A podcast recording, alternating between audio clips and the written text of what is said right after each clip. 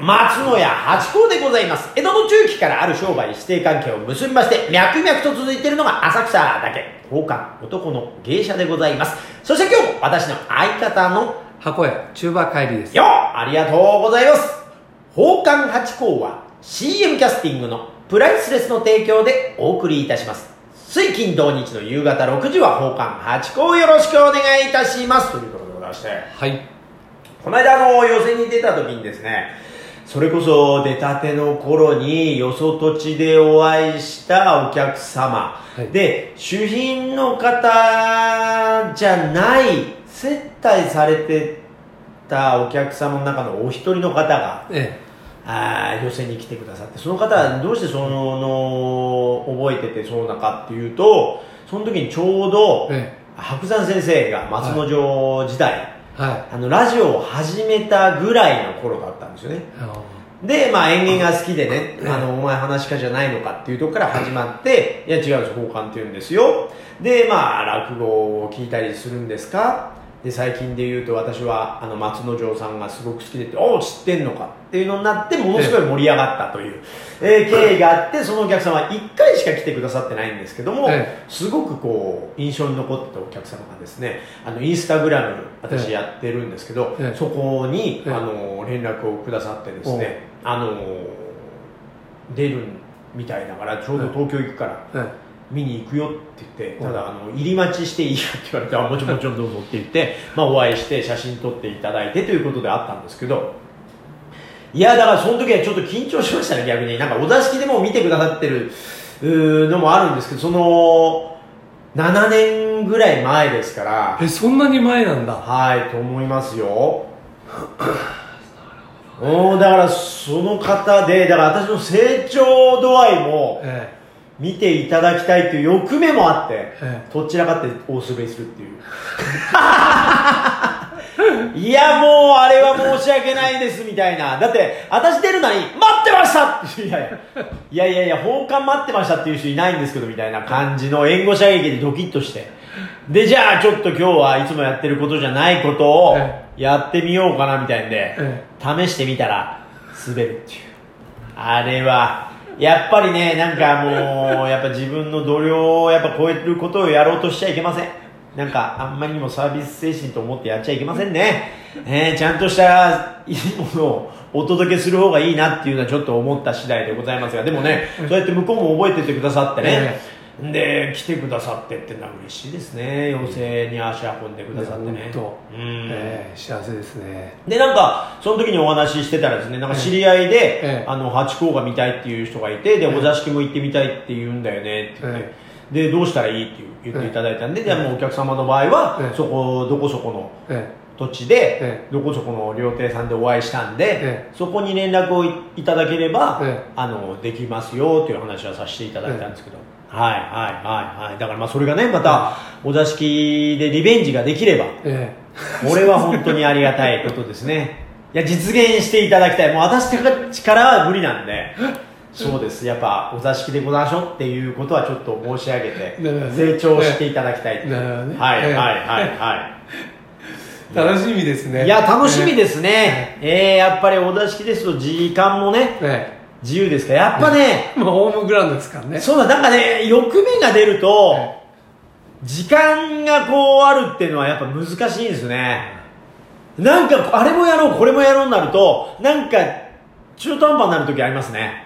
なんか尻切れトンボっていうか あーっていうもうちょい時間があったら今面白いことが起きたのにみたいなことがあるんでね。そう欲張っちゃいけないなっていうのがもうお座敷だったらもう本当いくらやってもいいわけなんでうんそうそうそうその辺がねちょっと今やっぱ寄せの難しさっていうか。あのあれだよね。あのドラムなんか叩いてると、うんうん。あの何ですか。お覚えたてっていうかね、うん。えーの頃ってな、うん。いっぱい叩きたくなっちゃう。ああそういうことなんですね、ええ。ドラムは、ええだんだんこうベテランになってくると叩くこうところがだんだん少なくなってきてるのにねすごいいい感じで聞こえる聞こえるとかそうですよね、ええだから踊りもそうですよ。踊りもなんか最初のうちは手広げて力いっぱい全部やるんだけどだんだんはしょりが来てその手が広伸ばしてないけどもうそれがすごく長く見えるみたいな、うんそういうことなんでしょう、うんオーラと言いましょうか、えー、だからまだまだ道半ばでございますよ、だあのあの踊りのお覚えたてとかはもうなんか体操に見えちゃったりそうなんだ。まだまだ私は体操ですよ。いやいけないいけない。もうちょっと頑張っていこう。もうちょっと頑張っていこう。というところでちょっと今日のお題を やりましょ今日の今日のお題はですう、ね ということで、ん八号さんのスタミナ食は？全然そういうことじゃないじゃないですか全然今離れてましたよ今。もう寄せの話で頑張りますみたいな。あのずーっとさ、はい。そう振ってたのにね、ええ。あの流れてきたから。はいはいはい。とりあえず。スタミナ食ね。スタミナ食ってというとねやっぱねあのー、ホルモン焼きとかね。あホルモン焼焼き肉とかね、そういう感じでしょうね、ええ。あと餃子ね。餃子餃子はですねあのーうまいところのやつはたまんないですねあのー焼きたて。あのやっぱし餃子って言ったらニンニク入ってる方が。そうですねただ、あの世田谷のパブリックシアターっていう場所があるんですけどそこの近くに東京餃子楼さんっていうのがあってあはい。そこはあのニンニクなしもあるんでそこではニンニクなしでも美味しいんで食べますけどいやニンニクあった方がいいですよね。でもニンニク立ちしてますからほとんど。あそうですか。はい、この間はお客様にですね、えあの1個パーティーのお仕事をいただいてでよく頑張ったっつって言ってくださってじゃあこの後うーご飯行こうっつって中華に連れてっていただいてね、ええでその時にいろいろ出てきた中で私麻婆豆腐も好きなんですよって言ったら麻婆豆腐作ってくだってたらそれがまあニンニクがてこり来てあこれ旦那またこれニンニクがすごいですね、まあ、中華でニンニクなしなんてもう最初からないようなもんですけどまあすごかったですねだからもうその後の自分の口がはニンニクがあって。まあでもニンニクが美味しいんですよね。昔本当にねあのステーキ屋さん行ってえもうその肉の上にべったりニンニクをつけて。あすりニンニク？はい。まあ臭いけどそれの美味しさ。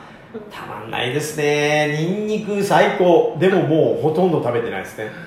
それそれは匂っちゃうから？はい。でもニンニクってさうん一日以上いっちゃいます？寝てるはいに次次次の日までは行っちゃうんで。あでだから食べた直後のフレッシュなニンニクはまだ多少いいんですけど、2日目のニンニクちょっとどんより重い。た体中から出てますから。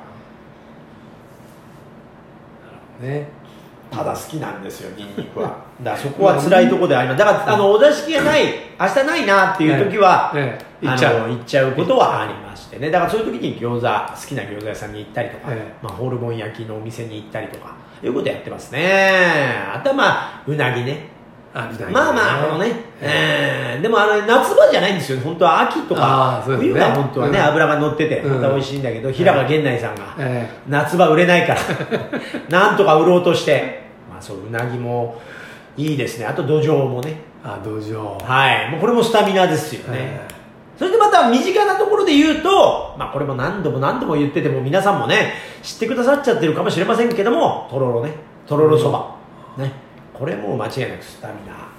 スルッといけるスタミナ食。ということでございましょうかね。え中華さんの？ああスタミナですか、うん。まあ本当に同じですよね。ね。うん。だからこの前ねあのー体調崩しちゃった時ね、はいはい。ほとんどなあんまり食べ食べなかったんですよ、うんうんもう食欲もなかったっていうのもあるんで、ね、23キロ減っちゃったのね。で体調が戻ってくるじゃないですか。そうするとねやっぱしね肉食いたいなと思いました。ねなりますよね、ええ。肉ってやっぱパワー出る感じありますもんね、そんで焼肉屋行ってレバー食いましたねレバー。鉄分が足りてなかったのかな。そうでやっぱね体が欲しがるんだろうね。ねレバーも美味しいですよね、レバー炒めもそうだしあとは月島のレバーフライって食べたことあります？あないです。これも美味しいですよ。レバーフライ。レバーを揚げたやつなんですけど月島のね、まあちょっと入ったところにあって有名な店なんですけど、美味しいんですよねレバーもさ美味しいとこって本当美味しいよね。ねえあれ今ってレバ刺しもダメなんですよね。確かに。レバ刺し大丈夫でしたっけ？ユッケがダメ。あれ何がダメえーレバ刺しレバ刺しがダメでしたっけ？うん。でねだからあのレバ刺し美味しいところの焼肉屋さんははい、えーこれ焼いてくださいねって言って持ってきますよね。ああなるほど。え食べられるんだけどってことね、焼いてくださいね。言いましたようちは、みたいな感じで。でもごま油と塩のあれがついてくるみたいなそう。これ焼くやつじゃねえなっていう。わかります。はいわかりました。って言って。新鮮なんですねっていうね。そうあれ何でしたよ O157 ですか？ななんでななんでしたっけ？なんかありましたよね。ありましたよねううん、出しちゃいけないってね。ねとろっと、ええであれ牛のレバ刺しがダメで馬とかはいいみたいなことあります？全部ダメなんですか？ああどうなんでしょうね。多分もう肉の生ってダメだったんじゃないですか。あそういうことですか、うん。確かにレバ刺しってパワー出る感じしましたね。え確かに。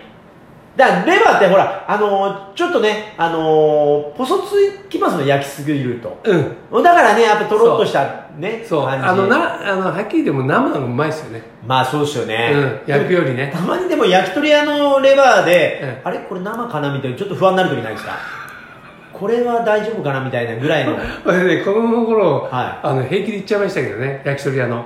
なんかおばちゃんが焼いてるような。はいはいはいはい、まあ、今も食べちゃいますけど、おうん？お？鳥？うん？うん？みたいな時はあることは。口から出してもう一回焼いたりして。いやいやそれダメだけど。あ、まあ、自分の家だったらね。それレバーもうまいですね。確かにスタミナ、はあいいな食べたくなってきますね お座敷のない前の日にはい。ニンニクたっぷりで。えレバー刺しを、ええ。あレバー刺しが食べられないから。レバーを。ええ。というところで。ありがとうございました。えはい